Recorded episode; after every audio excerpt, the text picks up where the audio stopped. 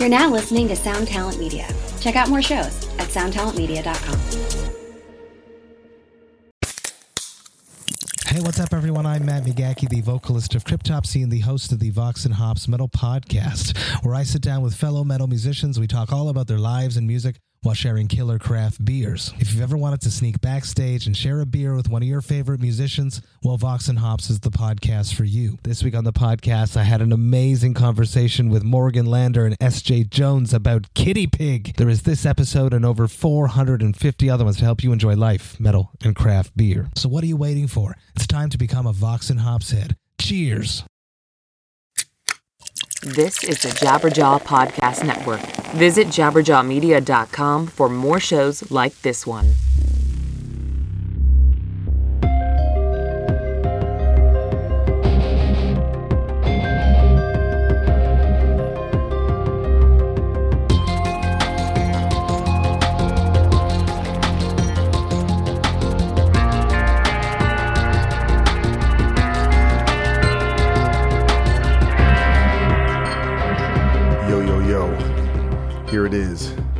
Coyle. This is the Ex Man podcast. Thank you for tuning in.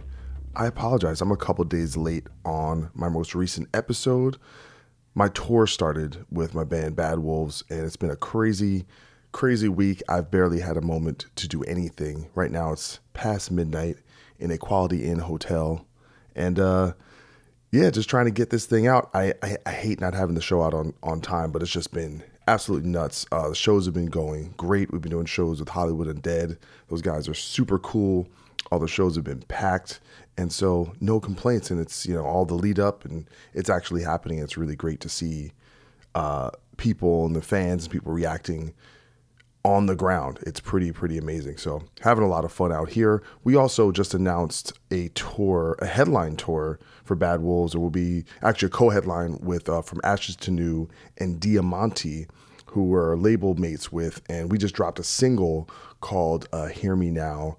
with her as well. So check that out. Uh, yeah, all kinds of stuff is is coming out. But yeah, if you guys want to get tickets to the headline show, go over to badwolvesnation.com and we also have VIP packages available over there. So that'd be cool. I didn't think we are going to be headlining this this soon, but every, our team was like, "We're going to go headline," and I was like, "Okay, whatever you guys say. Let's hope it goes well." We actually had a show sell out in one day over at um, the Machine Shop in Flint, Michigan, which is insane. Uh, the other shows didn't sell out, but that one did. So it's you know, going to take it for what it is. It's pretty pretty amazing. I've definitely never had anything happen like happen like that with any of my previous bands. So there's definitely something in the air. I'm not going to get too crazy with the uh, the intro here. I don't have a lot of time to get this done, so I'm just going to real quick. I want to get into our sponsor. This show's sponsor is Rockabilia.com. You know them, you love them. They are the one stop shop for all things band merchandise. Uh, their stuff is the real deal stuff. It is not bootleg. It is officially merchandise. And guess what?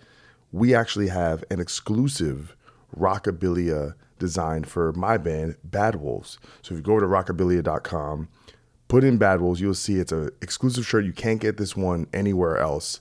And uh, if you want 15% off, use my discount code PC Jabberjaw.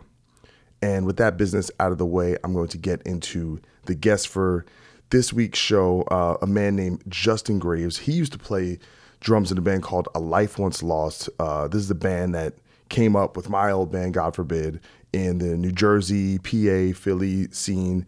And they were doing some really, really cool things at a time when um, a lot of bands weren't doing the style they were doing. So it's always just great to have bands from that era, from that scene, and uh, he's also in a, in a new band called Vexes. That's really cool, a little more on the on the rock side of things. And me and him always kind of stayed in touch. So I'm sure you guys are really going to enjoy this conversation with my main man, Justin Graves.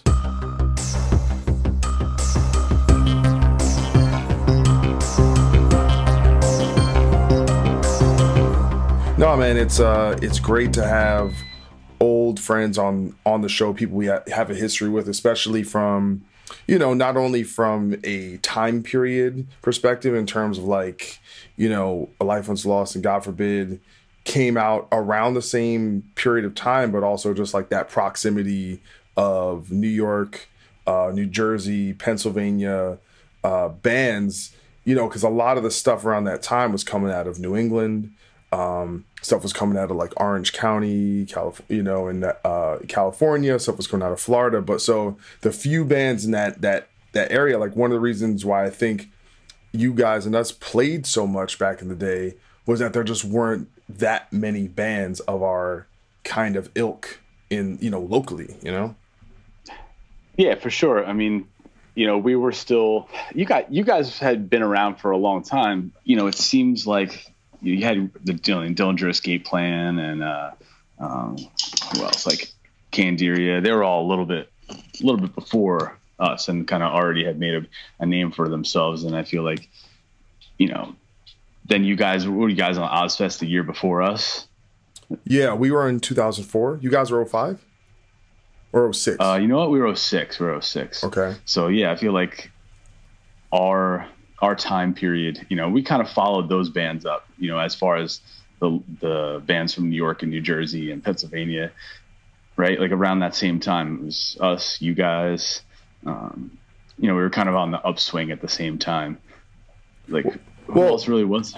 Well, I mean, from the area, I mean, in in a weird way, I feel like Lamb of God was almost like a quasi Pennsylvania band because uh, Philly was one of the first areas where they would play a lot.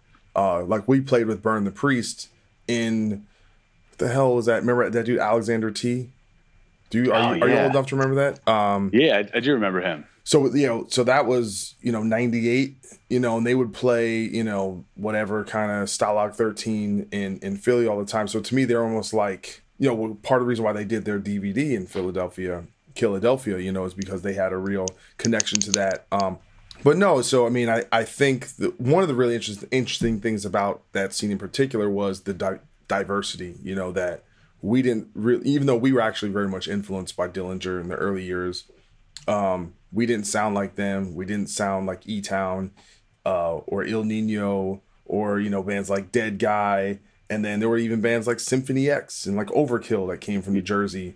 Right. Um, you know so you know it was it was it was a, I thought it was very eclectic and there was so many different kinds of um, influences but you know funny going back and listening uh, to some of your guys older stuff um, so the the record it was the, the fourth plague is that the record yeah yeah that was actually right before i joined um, well there was the fourth plague flies ep and then they had put out a uh, um, just uh, open your mouth for the speechless which was like the first one even before that so I went see that's so I went back and listened to it just today, and I'm like, I, it doesn't even sound like the same band.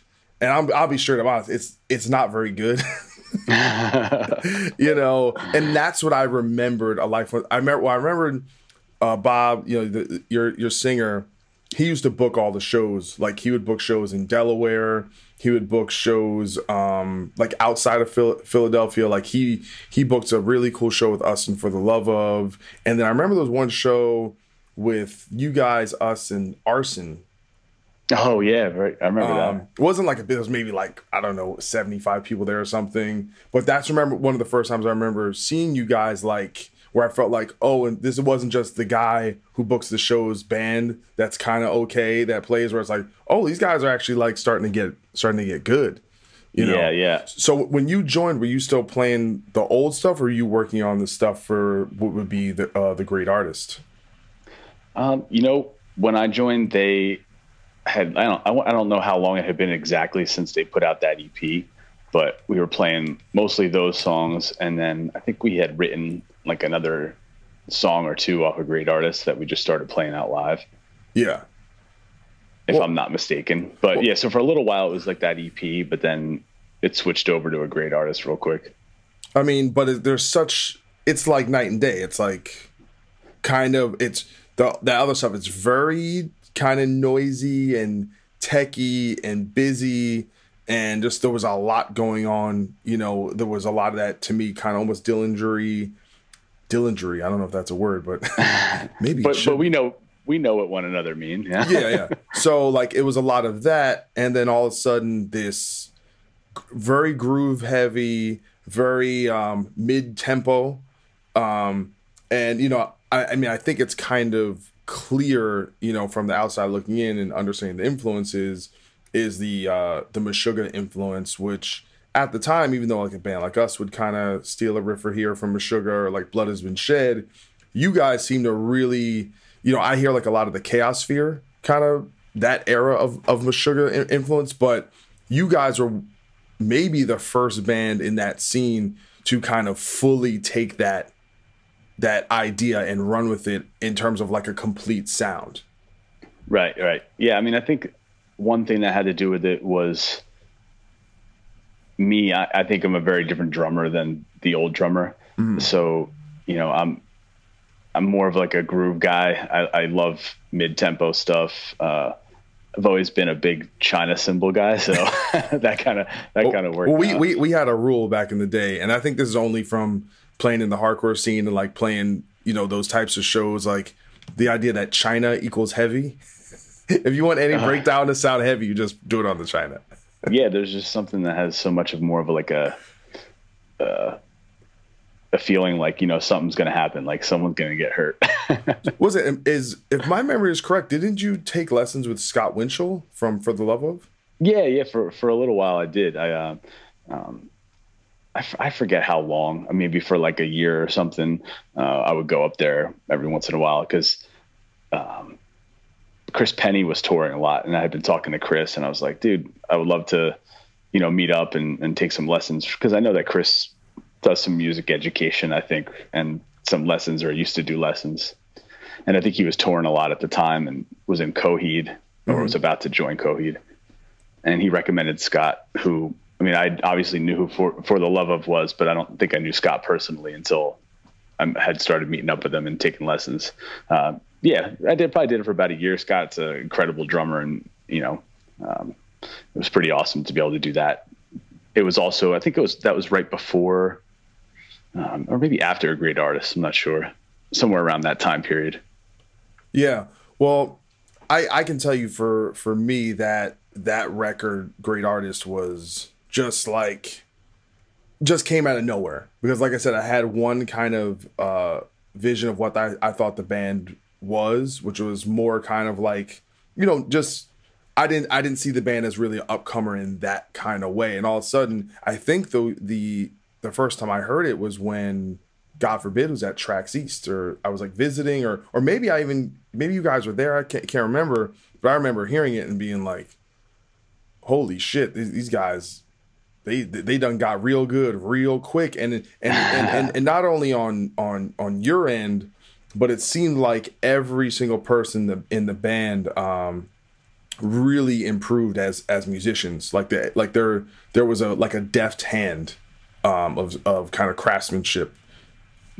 To be honest, you know, the older life once lost stuff like the EP and the the stuff before that that you and I were just talking about, that was they were all literally in high school or barely out of high school then, you know, so a great artist was like early 20s and then so on from there. So it's just a little bit of you know getting into different music and just maturing as musicians and that you know i think that has to do a lot with why the sound changed and such you know yeah um you probably don't know this or maybe i've, I've told you but that was a great artist was a big reason why god forbid ended up going and doing um constitution of treason a big like we did about half that record with um with eric and then we did half of it with with Jason Suecof. But I'm talking about so Eric Rachel, the producer, because at at that time we you know Eric wasn't really as known as much as a producer as as much as Steve Evetts was. So right, I remember. So we heard, I think, your record, and then whatever like Nora record had cut, he had done like maybe a year before that, and both those records. And I was like, damn, you know, Eric is Eric is no joke as a producer, and, and so we, you know, we ended up kind of getting back involved with him. So you know, kudos to you you guys is hearing um, how much did Eric have have an effect on the way that that record turned out you think um I mean you know he's definitely a, a well seasoned you know an incredible engineer and you know he's such a cool guy and such a laid back guy and he's really easy to work with um, so you know I it's just really about being able to be there. It's it's a comfortable environment. You know, it's it's not really a it's not stressful to to work with him. You know, he's he's just hanging, chilling, chewing on his uh, tea tree toothpick, and just uh, you know he'll be straight up with you when when something doesn't sound right. But um, yeah, I would give Eric tons of credit as far as that goes. You know, and not to not just a great artist, but he did uh, Iron Gag as well. Yeah, no, and, I know. You know. It, that that again that sounds incredible and he just he just captures great sounds you know he's got such a great ear and you know he knows what what gear to use and what's going to sound the best for certain things. So he's he's the shit man. I, I heard he's actually not there anymore. I think he might have finally retired or something. Yeah well um i had steve evetts on the show and then it wasn't on on the show, but like while we were there, we actually called in uh, to Skype Skype him and just see what was up. Apparently, he like hurt his back, so I I gotta see what's up. If if he's not there, that's um that's definitely a bummer. But if anyone who deserves a rest, it's it's Eric, man, because that dude worked worked his ass off. But um yeah, one of the things just going back and listening to the records, and I thought it back then, but even now, is uh, just there was a more naturalistic approach, I think, to a lot of the the sounds. Like you can really hear the playing, you know, just the way, you know, the the technique, you know, of, you know, where I think now a lot of the the metal records are a lot more processed. You know, we hear a lot more fake drums. Every, things are a lot more quantized, a lot more cut and paste. Um, for a lot of reasons, obviously, people are trying to save money, or maybe just you know, it is what it is. But I, there's something about that era of uh, of production and and bands in that area, I think is is pretty awesome. Yeah, I agree. It's kind of uh, you're right. It has a more natural feel. You can feel the little inconsistencies that you know don't make it a, you know, it doesn't make it a bad thing. It just makes it sound natural, and you hear the slight flaws as opposed to everything being so polished and so perfect. You know, um, it's nice to to make things clean and to be able to clean it up. But at the same time, you know, the more music progresses and, and the more time goes on, you're right. Uh, the more artificial it, it really is, you know, it's, it's nice to have some music come out from time to time that sounds like it's not programmed drums or like you said, quantized, like every single thing, every single thing's auto tuned. So that's that's one thing that's cool about that record, that a great artist records. You you can hear how natural it is, and even to this day, people hear the sound of the drums that Eric got on that, and still just want to know who did that, who, who did that record, what drum kit were you using, what was that snare drum.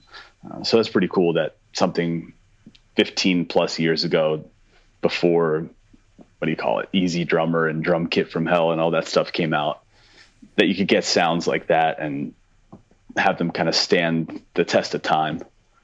Yeah. Um, one band actually that that I hear uh, currently was also a New Jersey band, so it's not that big of a surprise that actually seems to kind of borrow some influence from you guys in that era is Toothgrinder. Have you listened yeah. to them at all? Yeah, totally. They're actually from the town that I grew up in.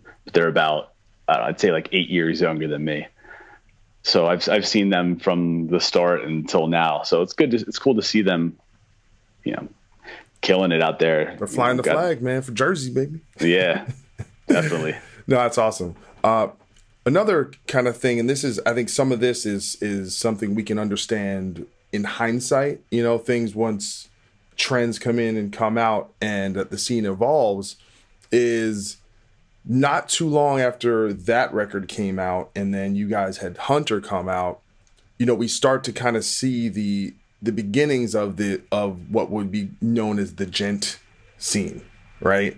Um and in a lot of ways uh you guys were kind of ahead of the curve with that style but you never really benefited from or got kind of pulled in to that wave of of bands who did really really well. Um, what's your kind of memories of of of that scene? Did you feel connected to it all? Did you feel kind of like gypped that you you know you guys didn't really get to benefit maybe as much as some of the, those other bands?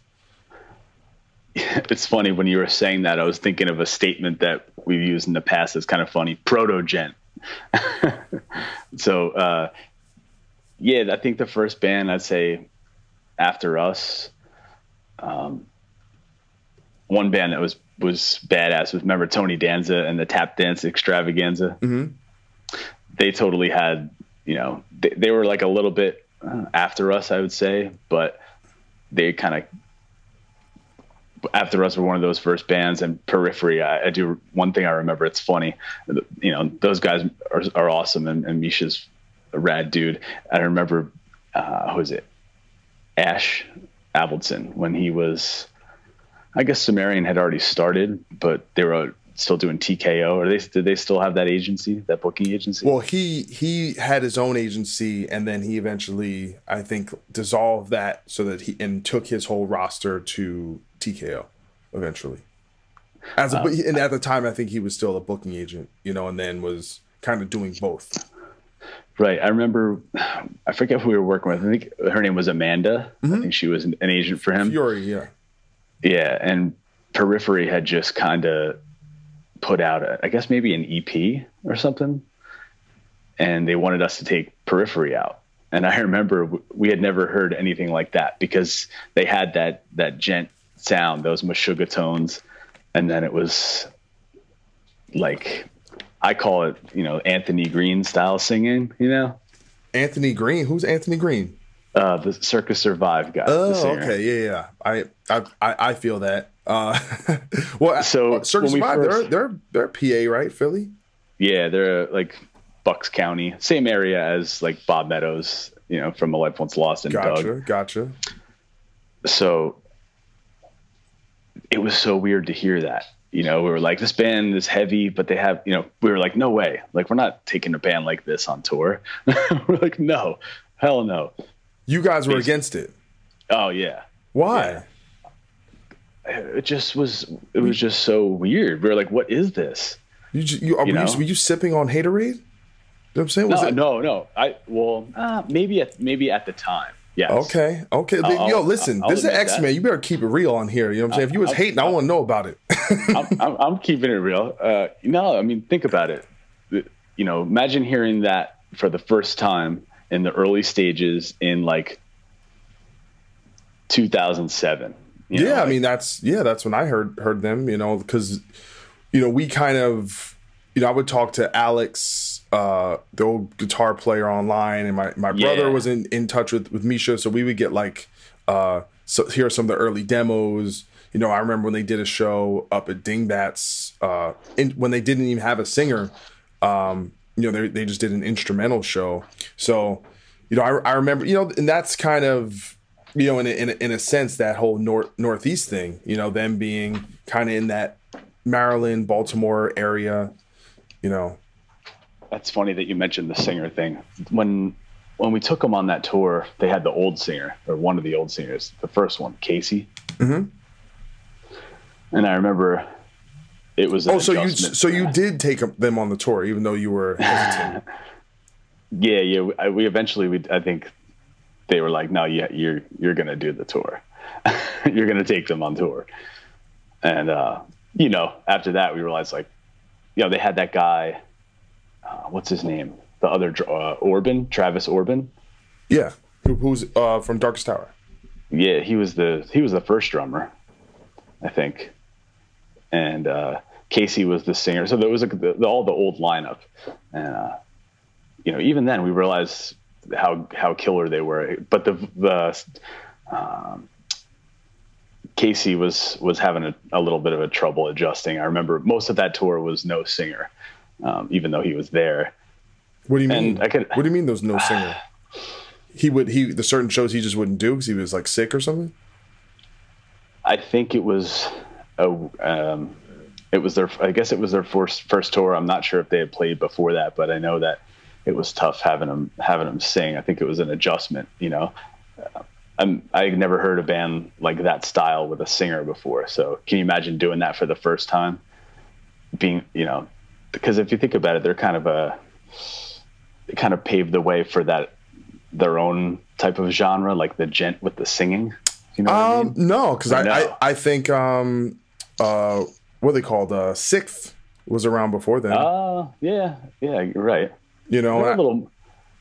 It's a little different though, I guess. Well, there's right? another, there's a, like more.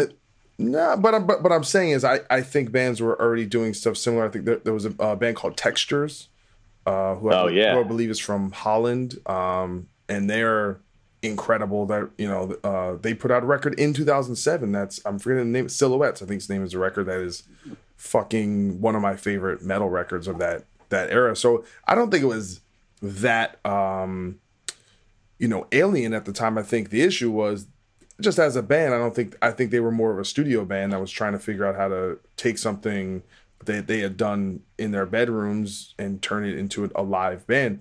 When God God forbid went out with Periphery and it was God forbid and Kittie 2010, and that was you know one of their early tours. And even then they were putting it together, and, and I think they're one of those bands where they have all this skill um, as you know from on the on the production element and on the playing element but a lot of that stuff is is not necessarily the most easy thing to translate in a live setting. It just takes time it takes years yeah. and it takes reps. You just got to go out there and every time i've seen periphery live every time they've sounded better you know over yeah, the years. like, it was crazy to see you know like my point was is that they they started as that like what you said. They had a, a project a bedroom project that you know they were repping out and working out the kinks live and um, you know even as an instrumental band then like with the singer having trouble adjusting it was it was crazy to see how freaking sick they were between misha the you know um, the old guitarist alex um, jake bowen all those guys. It, it was mind-blowing to see you know that come out of those young guys at the time it was crazy to see. And like you said, every time you see him, it just gets better and better and better. So was that kind of because listen, God forbid had that moment too, where where we heard another band kind of on our corner, and not only on our corner, but we're like, we're not. They kicked us off the corner. We we, we down the street, fucking begging yeah. for change. Um, did it feel like that? Like, uh oh, something's about to change, and we're, maybe we're gonna be left out in the cold. Um, I don't know if we if we felt that right away, but you know, I know personally, I I ate my words in, in my opinion. You know, once once I saw how good all those dudes were, I'm like, wow. Well, first of all, you know, we were probably dumb for for putting up the resistance in the first place, you know, because once we saw how good they were, it, it, was cool to to just watch that every night, and then from there, um, you know you got to see them progress but I think you know you know what I think the first tour was at least that I remember that made me feel like like you were talking about was we toured with Suicide Silence when they first kind of started getting big, mm-hmm. and I think I think we were supporting them. You know, I think that might might have been also one of the first tours where it was like, you know, if we were supporting a band, it was I don't know.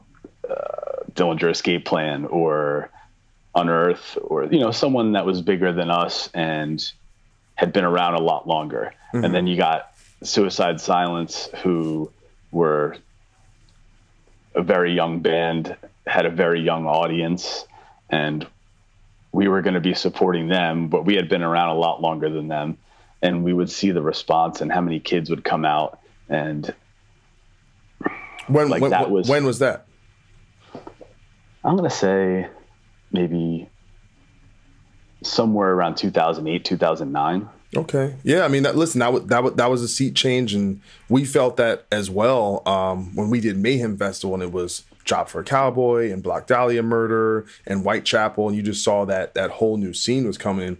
But um, even before that, I, I, actually want to kind of talk about um, the, the Hunter record, which seemed – uh, you know, it, like I said, it seemed like great artists came out of nowhere, and all of a sudden you guys were, you know, just had had a nice buzz. But then I feel like it. I don't know if it happened before Hunter or or when it came out, but um, I know you guys were managed. Were you you were managed by Paul Conroy? No, no. Um, or was he at the label? He was at Ferret, I think. And you guys were working. And you guys were with Ferret, right? And we were with Ferret. We had uh, our manager was named John Daly. He was working with um, Larry Mazer. Remember Okay. Larry Lamb of God's Yes, manager? yes. Okay, so And, you were uh, you were under that kind of umbrella. Yeah, and that guy Tim Smith, he was like uh, from first to last and Atreyu and stuff like that. Hey guys, just going to cut in here on my interview with Justin Graves to present the sponsor for this week's episode. And it's a band from South Wales in the UK, and they are called Slam, and they are an instrumental band, emphasis on the mental. And I'm to play a song for you uh, called The Devil's Den, and it's from their album What Now, or an EP for that matter called What Now. Check this out. The year of our Lord, 1863. It was July 2nd to be precise, and it's day two of the Battle of Gettysburg. The area around the Devil's Den saw intense fighting, with General Robert E. Lee committing his troops to flanking attacks, while Lieutenant General James Longstreet's corps attacked the divisions of Major General Daniel Sickles head on.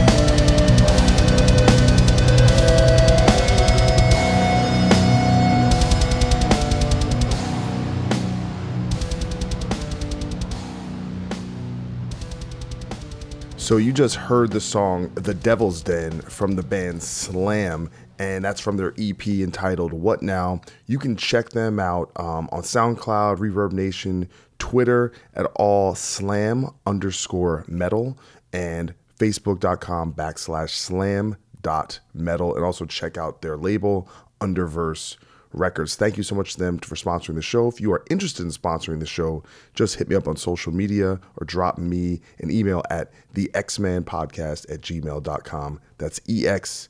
Now back to our conversation with Mr. Justin Graves. I, I guess what I'm what I'm saying is that you guys seem to kind of get wrapped up in from an industry standpoint from a very inf, uh, within a very influential group of people right? And I guess maybe I, I, I pinpoint Paul Conroy because he the way he was just talking about Hunter, you know, and I think I can't remember if he had played me some songs, but he was like like he really believed you guys were going to be like the next Lamb of God. Um, and I heard the the uh, the the music video you had done for that was like really expensive. Um, and you can kind of you can correct me if I'm I'm talking out of my ass, but uh, and that was right I, around the time I think you guys did Sounds of the Underground. It just seemed like there was a lot of momentum, and all of a sudden the expectations kind of went really high for that record. Is that true or false? Well, as far as the price of that video, I never saw the bill, so I could, thankfully, so I couldn't tell you. But um, the the momentum was good. I, it's hard to say. I think partially what you and I were talking about the the music just took a weird swing when certain types of band like I don't know you know I don't want to discredit any any of these bands that came out. Like I was talking about Suicide Silence and how you know when they kind of came out it felt like things changed and it felt like there was a different audience and kids didn't care about you know bands like yours and ours you know? Even though we had our fan bases you know we were ending up on certain tours that I, I think the kids just didn't care about what we were doing. It didn't matter um, you know if you let's be honest here. You put um, a band like a life once lost or god forbid and then a band like suicide silence especially that older stuff i mean there's a, a quite a difference in I don't know if I would say technicality or whatever. You know, it's a little it's a little more different. The the deathcore stuff is just a little more basic, and sometimes that's what the kids like, or at least then. You know, it was like just a slow deathcore kind of like influence stuff like that. Um, but as far as the momentum goes, I, I feel like when certain bands like that came out, things changed. I don't know if it was. Well, I feel like you're talking about kind of the downturn, but what I, I want to talk about is the upswing. All right. You guys were basically a local band, and then all of a sudden, you know, you got this record coming out on Ferret. Um, and this record, that was the one you did with uh, Caggiano? Rob, right. Rob Caggiano. You know, you got, you know, so kind of like a bigger name producer. Like I said, you, your video costs like $137,000, I heard. um, no, no, um, no, but I, you know, and I just remember, like I said, talking to to Conroy and him having very, very high expectations, and all of a sudden, like I said, so for example, doing a tour like Sounds of the Underground, um, you know what, you know, how did that feel to kind of feel like you guys were graduating to that next level and you're getting bigger support slots and playing in front of bigger crowds? I mean, it was awesome. We we worked hard. We were we were on the road 200 days a year, you know, working up to a lot of that stuff, and um, I think finally, I think our first big break, or uh, you know, as I would consider it, was getting stuff put out on Death Wish. A great artist actually came out on Death Wish. Yeah. So, so getting that support from Jake Bannon at the time, I think was the first big step for us. And from there, you know, even though we had already toured all over the freaking place by then and, and we had a fan base, I think it it just opened us up to a bunch of new audiences and you know just got our foot in the door with a couple of different different people like a you know like a more booking agents and and stuff like that. So from there, getting onto Ferret, you know, that's when we did Hunter, and I, am not 100 percent sure. I think that really they just wanted us to work with a producer on that record. So so working with Rob Caggiano uh, and Eddie Wohl. I hate leaving out Eddie. Yeah, because Scrap Scrap 60, right? Yeah, yeah. Yeah, I wasn't sure if it was the team or if it was just Rob. Yeah, yeah, yeah. it was both, and. Uh, well, hey friends, my name is Zach Lupetin. You may know me from the band Dust Bowl Revival, but I also host a music discovery podcast called The Show on the Road For the last five seasons, I've been able to dive deep and have intimate chats with folks like the Lumineers, Ani DiFranco, Vulfpeck, Keb Mo, Lake Street Dive, Bela Fleck, and more. So, guess what? After 150 conversations with some of my favorite songwriters from around the world, we are bringing brand new episodes to the Osiris Network. New interviews and intimate acoustic performances will be coming at you this summer. And which episodes are coming next, you ask? I am Zach Goode, the lead singer for the band Smash Mouth. Our band is called Milky Chance. We are based in Berlin. My name is David Shaw. I sing and write songs with my band, The Revivalists. Trust me, these conversations go some wild places. So subscribe to the show on the road on Osiris, and we'll see you soon. Hello, Tom May here, host of Future Friday. I've spent the last 15 years on the road with my band, The Menzingers, where I've met all kinds of wild and fascinating people. So I started a podcast. On Future Friday, I talk to fellow musicians about the moments that made them, their passions outside of music, and the curiosities that tie us all together. I've also talked to the likes of UFO researchers, magicians, soldiers, and documentary filmmakers, and I'm constantly searching for folks that can shape and change our view of the world. You can check out Future Friday wherever you like. This is Chris DeMakes, guitarist and vocalist for Less Than Jake, and host of Chris DeMakes a Podcast, a songwriting podcast where every week I'm joined by an amazing guest to break down the writing, recording, and release of one iconic song from their career. In our giant evergreen back catalog of episodes, we've had rock legends such as Dee Snider and Huey Lewis, punk rock favorites like Mark Hoppus, Fat Mike, and Brett Gurewitz, and up and coming artists of today such as Liz Stokes of the Beths and Genesis Owusu. We've had guests from all genres and styles of music, and I guarantee that if you peruse our back catalog, you'll see several episodes that'll make you say, Man, I gotta hear that. Whether you're a fan of music or a creator of music yourself, you'll take away a whole new appreciation for the songs you know and love. Chris DeMakes a Podcast is available for free on all the places you could possibly listen to podcasts, and new episodes come out every Monday. You know, so that was that was. I think that was more. You know, like you said, the expectation was high, so I think they wanted us to to work with someone to just just get the the most out of the record. Um, and I was trying to think what else after that. I know I'm trying to remember who was booking us then because we had a couple different bookings. It was was Tim Bohr ever booking you guys? Uh, not never. I don't think ever Tim. I think um, was it Justin Bridgewater? Do you remember him? Yeah, yeah.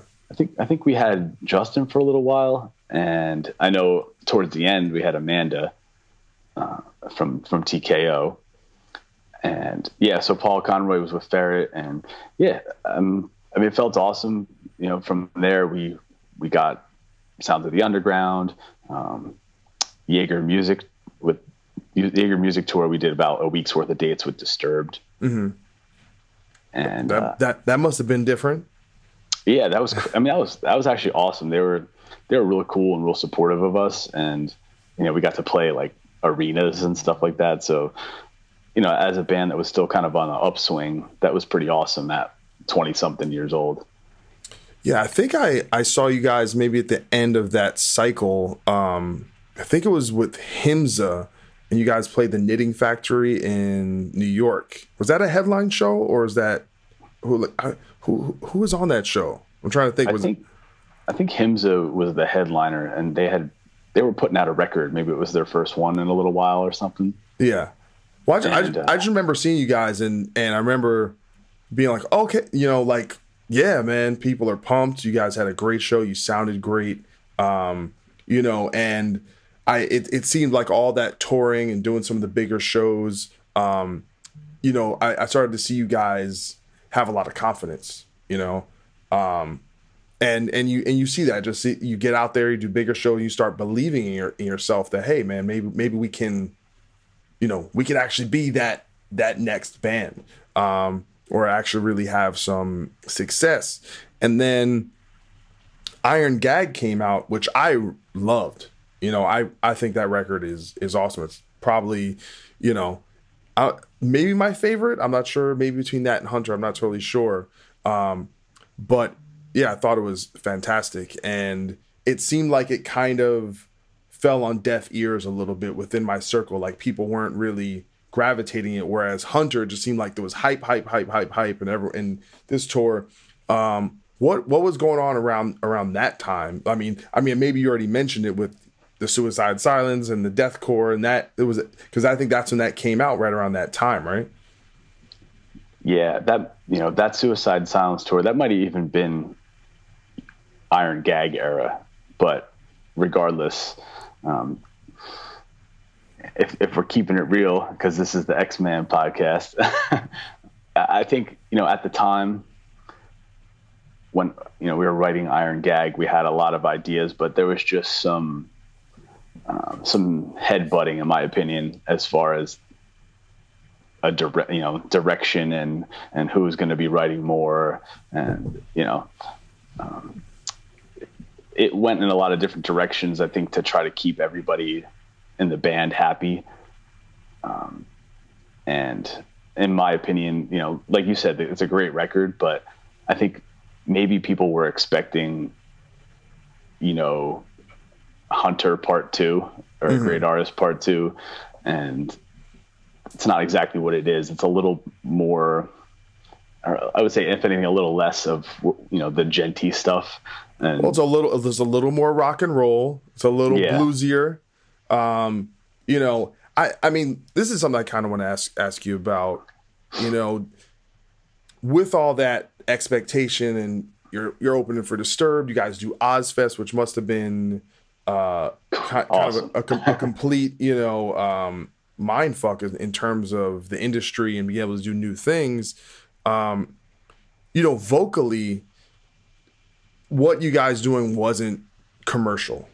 You know, even even from a screaming standpoint, it wasn't like, all right, here's the big um anthemic, you know, now you've got something to die for a moment, or the, you know, you know, Hatebreed live for this. Like it was, you know, you know, as as as good as I think Bob was, it was still there was still kind of a monotony to it, and um and uh, you know, I felt like that was always going to be like a barricade to kind of getting to X level, you know, and understanding how you guys are pretty diverse musicians, it did uh, the vocal style like did you guys feel limited as a band as far as what you could do? Or did you want more or were you completely happy with that? Um, i think at the time we were trying to be against the grain with all the the singing stuff you know uh, another band that had kind of come out around the same time as our bands or maybe a little bit after like trivium. Yeah. You know that was and uh, i'm trying to think of some other stuff like all that remains. Yeah, both those know, bands around that 2006, 2007 were really taking off. Yeah, and they were, you know, they were doing the whole sing scream thing, and I think it just wasn't what we wanted to do at the time. Yeah. Whether, you know, I'm sure that if we decided to just throw in a, a couple singing choruses here and there, then we would have been able to get a little bit more popular in, in certain ways, but I don't think we were that concerned about that. You know, it, I don't think that would have felt very natural um, for the band.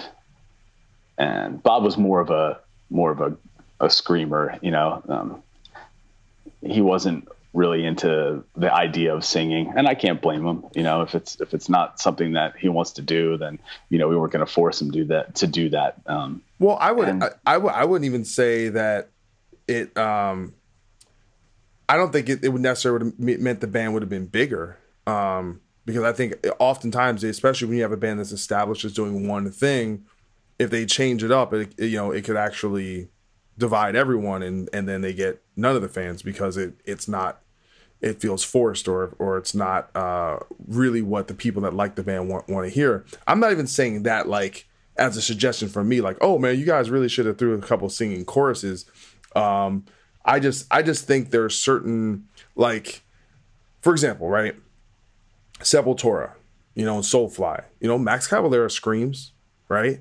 But his scream is for some reason it has a tonality to it that's very easy to listen to and he writes in a way that is very anthemic. So even though they're screaming, the songs have a u- universe universality to it that connects so they can have you know he has a couple gold records on his wall and they go around you know and they draw thousands of people even though they're screaming you know you could throw a lamb of god in there where he's screaming but you know there's certain tones of scream that are more and um accessible and, and also the cadences and the writing and why you know why is Hatebreed they can go around the, the, the world and play in front of 2000 people even though he's doing an extreme vocal. So to me, it's not necessarily just about it singing or not singing. It's about there's a, a type of writing and certain vocal tonalities that lead to uh, a band being more accessible. You know, I think. Yeah, I, I, to- I totally agree, and you're right.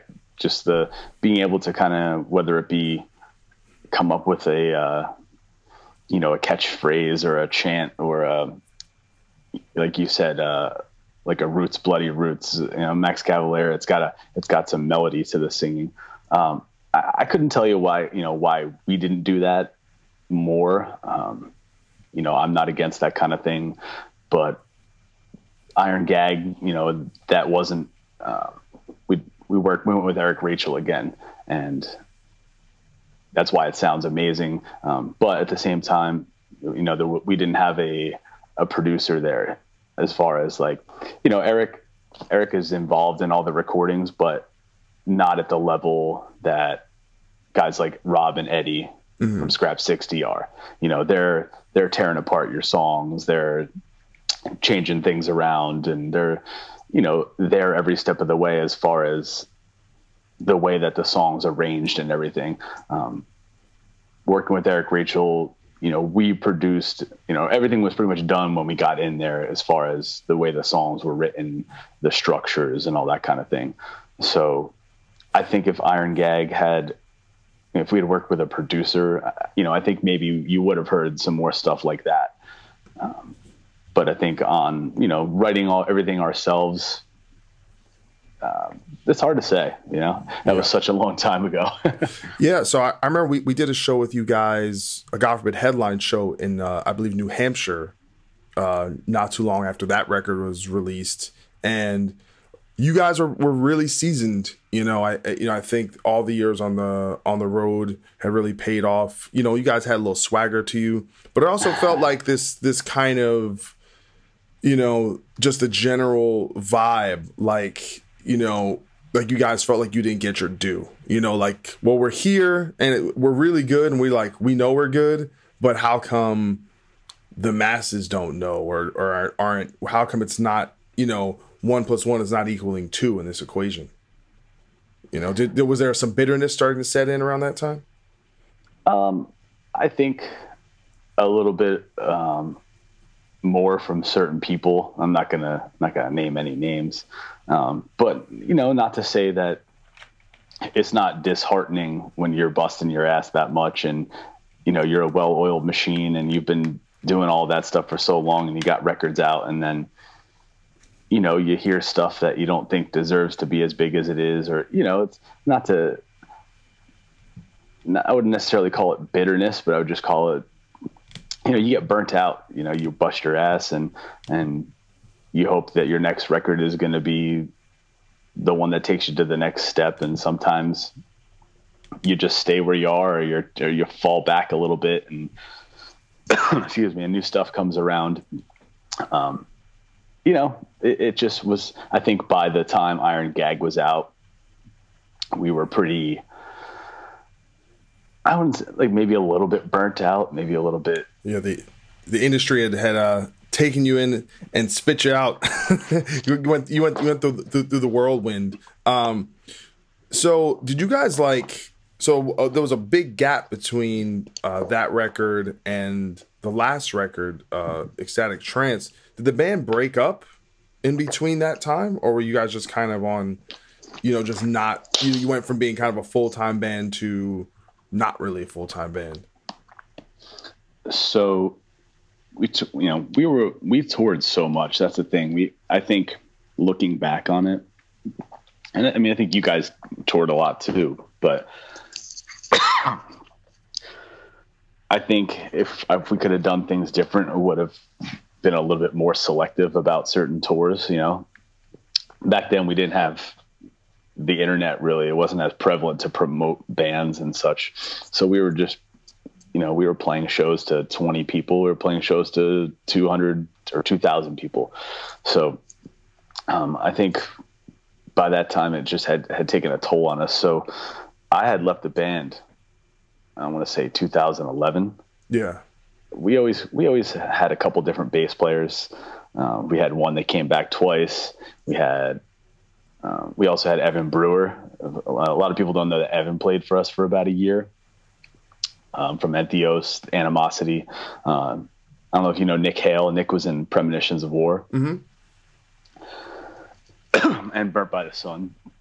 And then, um, you know, our long term bass player who was on, I guess Nick was on a great artist, Nick Frasca. He was on a great artist. I think around maybe the time of Hunter, he may, no, he was in the, he was in the band for Hunter. I think after Hunter, he left. And then he had come back, I think at one point during the Iron Gag era. And then left again but yeah, 2011 I left the band. 2012 Bob Carpenter left the band. Well, that's and, that's pretty. You know, for me, that's you know understanding what I know about the band and how much he writes and and how much he played on the records. That's more or less the end of the band, right? If Carpenter leaves, right? Yeah, I mean, you know, Bob and I, I you know, a great artist, Hunter. I, Bob wrote a lot of those riffs and you know iron gag was a little bit of more of a um, everyone gets you know to put their ideas in there's a lot of you know a lot of different stuff going on on that record like you said it kind of changed sound a little bit and then we when we were writing the next record you know the follow up to iron gag that was when I left. That's when Bob left. So most of the material for that got scrapped. So when you hear Iron Gag, that's pretty much a different, you know, it's a quarter of the band or a third of the band, you know? Really? Yeah. I mean, Bob, anything Bob wrote for that, I'm pretty sure didn't make it onto the record. You know, all the stuff that I remember that we wrote, that we had demoed, everything. Um, I don't hear any of that on that ecstatic trance record. Mm-hmm. I, I, think that's mostly Doug's riffs. I, I, don't know if any of the other musicians were involved or not in that uh, in that songwriting process, but I could tell you the reason it took so long is probably because half the band left and you know they had to kind of rewrite I think a lot of material and then re, you know re-record it. I don't I think they were in the we were in the midst of like talking to some new labels at the time too. Mm-hmm. Because I guess we split with Ferret, or I think our contract was up at the time. So there was just a lot of variables that created that long period of time. We toured a lot too on Iron Gag. I think we toured for like two years on that record. So then you put another year or two into writing, and then, like you said, the band band kind of almost broke up. Didn't really break up, but there's a, a, lot of lineup change before that album came out, and then they broke up. Yeah, but you were already out of the band. Yeah, I was out by 2011, and I think Bob Carpenter left in 2012. And then I think they had to start writing a new record again because all the all the previous material got scrapped. So, so so during this time, you're you leave the band you're you just saying hey uh, i guess uh, music was cool and then you know what, what, what was your plan at that point you know just kind of were you looking to join other bands were you just hey man i'm just going to be a regular mo pay my bills you know at the time i was just so burnt out on doing a lot of mediocre tours uh, touching a couple topics that we hit in the past, you know, music had changed, or you know, the the bands that were coming out had changed a lot. We were taking on so many tours, and some that I, in my opinion, I was just not excited about, mm-hmm. And that some of them just weren't. You know, we were supporting bands, and even some of those those bands and those shows, they just weren't incredible draws, and after you've been doing it over and over it's like you, you don't want to be there anymore. To be honest with you, you know, you, you're that far in. You're you're ten years or something. You know, eight years into being in that band. You you've you've done a, such good stuff. Like you said, we hit the. I guess our pinnacle or our peak was like Ozzfest and and those those things that we talked about. Mm-hmm. You know, and then five years later, you're, you know, I'm not going to name any names, like I said, but you're playing for 40 people, or you're doing a headlining tour, and you're you're playing for 50 people. Um, and not that that's necessarily a bad thing, but you got to live, you got to eat, you got to survive. You know, you're you're a thousand miles from home, and you're I don't know playing a basement show or something for 50 people, and it's it's you hit a wall eventually. In, in my opinion, that's how it was for me. So yeah. I just needed I needed a little time. I, I, was you know I was in a in a band before A Life Once Lost for a couple years in like my teen years. So you know did some touring then, and then all that touring with A Life Once Lost. So from about 16 to 30, uh, eventually I just needed a break. yeah, no no no doubt with that. Um, yeah, I think that's that's very common, and I think in a lot of ways the whole touring thing, a lot of it is almost like a drug, right? So when you first you've never been on tour, you can do it. You can do that tour in front of fifty people, and it's like getting heroin straight to your you know to your system. You've ever done like, oh my god, I'm on tour. Oh my god, there's I'm in Florida and there's 50 people come to the show, and you're just so excited to do it. You're so excited to play every day. When before that, you've only done shows on the weekends or a show here or there, and obviously that builds and builds and builds, and the same uh, type of thing just doesn't have the same effect after a while. You don't want to tour just to tour.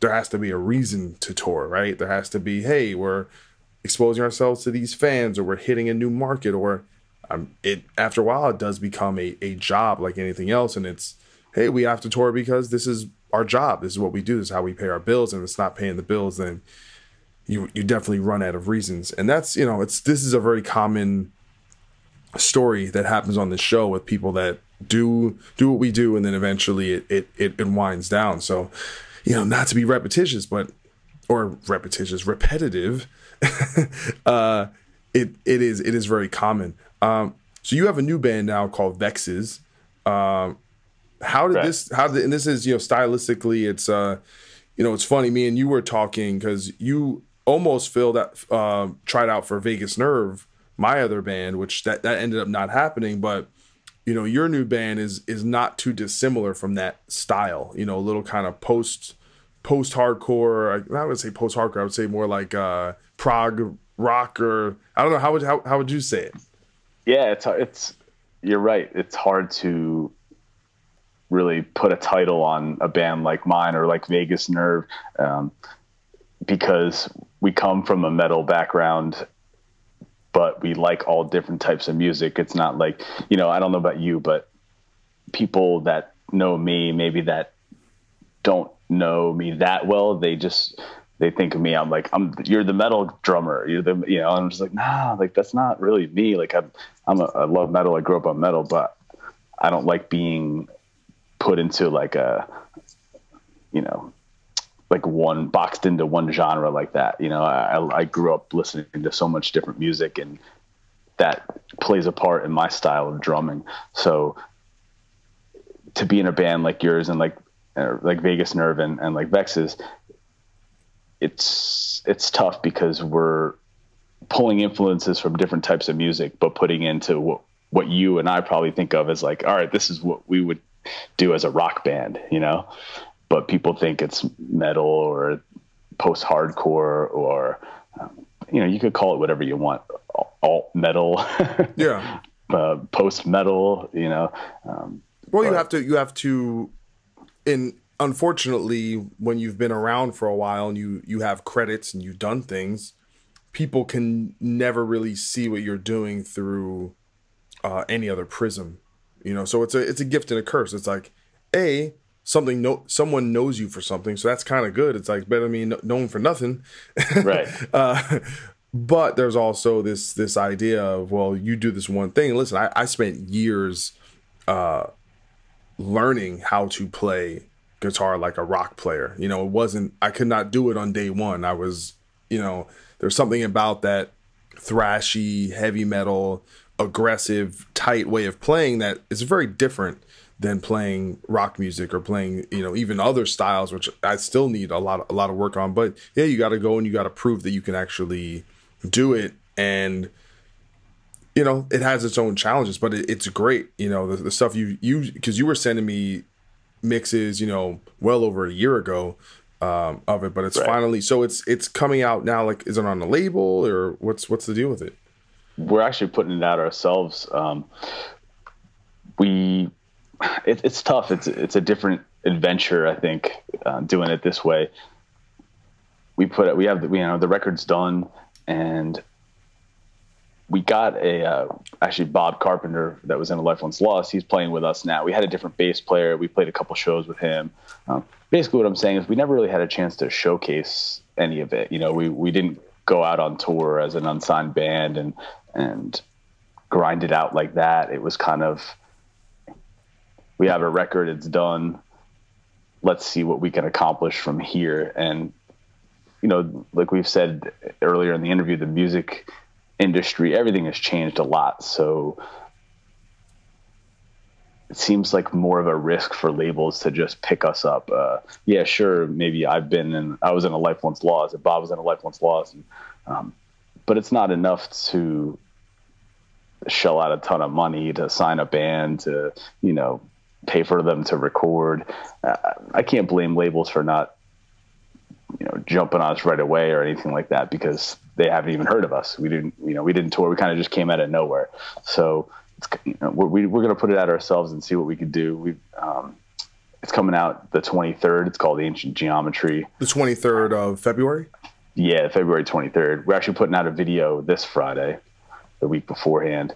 Yeah, it's gonna be self-released, and it's it's been cool to to do it this way. It's a challenge because think about God forbid, in a life once lost. We never really had Facebook to use to promote the bands. And now it's a you know you can sponsor ads. Um, we got Adrenaline PR working the record as well. Um, so it's cool to to see what we can do, almost like acting as the as the label ourselves, and hopefully, you know we'll we'll turn some heads and get some attention because you know we'd love to to have the next record come out on on a label and spark some interest and you know, get on some good tours and all that good stuff. Did um do you guys have any shows lined up or tours or anything? Nothing going on yet. Um, kind of just focusing on getting this video out, getting the album out because we're doing everything in house. So it's it's very it's very time consuming and at the same time it's a little bit of a learning curve doing everything via social media now. Uh, so we're trying to just build a solid foundation, put out this record, and kind of see what what what happens from there. You know, we we want to get out and, and play, but at the same time, you know, we hope to you know get enough of a positive feedback from this record that we can you know play some cool shows and and really get the ball rolling. Right on, man. Well, I like the music. I'm gonna play a song right after we get done talking, um, and I think people are gonna like it as well. So definitely, man, thank you so much for coming on the show. This has been great. Getting to, getting to go, yeah. talk about the old days, man. Yeah, man, we're gonna we're gonna have to do this again, like uh, you know, every once in a while. no, uh, no, that's it, man. You go. There's only one time. It's not. It's not like the, the Jasta show where you have the same motherfucker on 13 times. You know, Doc Coyle, you on once, and that's it. It's over. I, I feel like there's so many no, I'm just kidding. old memories we could dig up. there's there's a, there's a lot. Well, it's it's you know the theme of this is to be able to look at the past in a in a healthy way. Um, you know, get rid of the pining and kind of just put it in perspective and, and see what you kind of learned from it.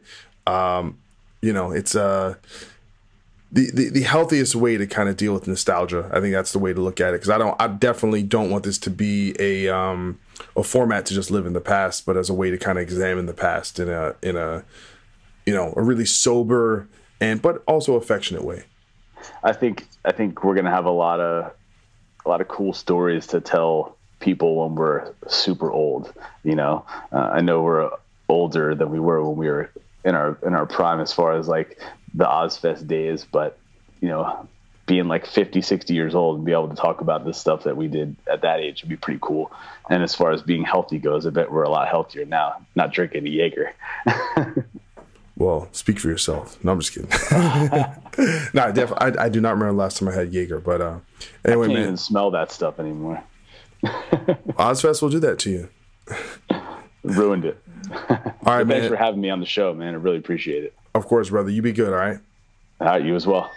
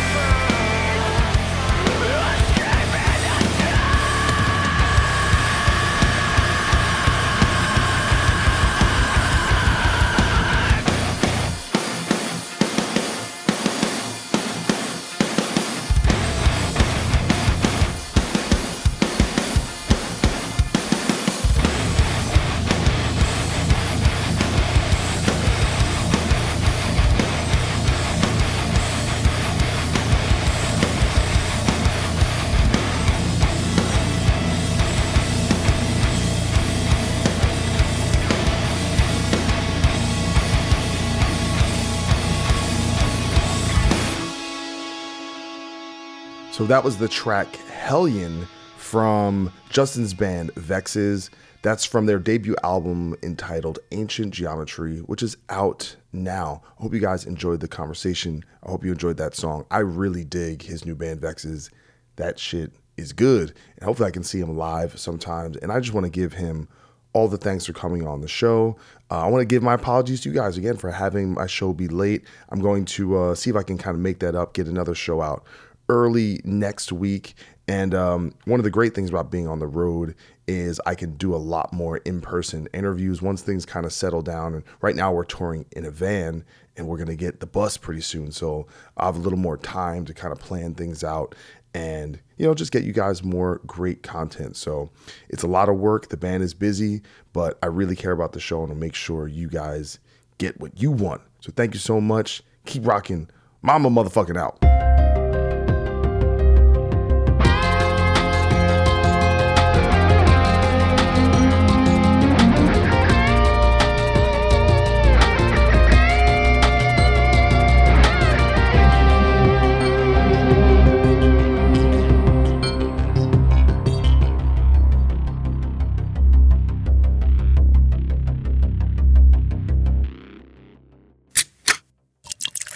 This is the Jabberjaw Podcast Network.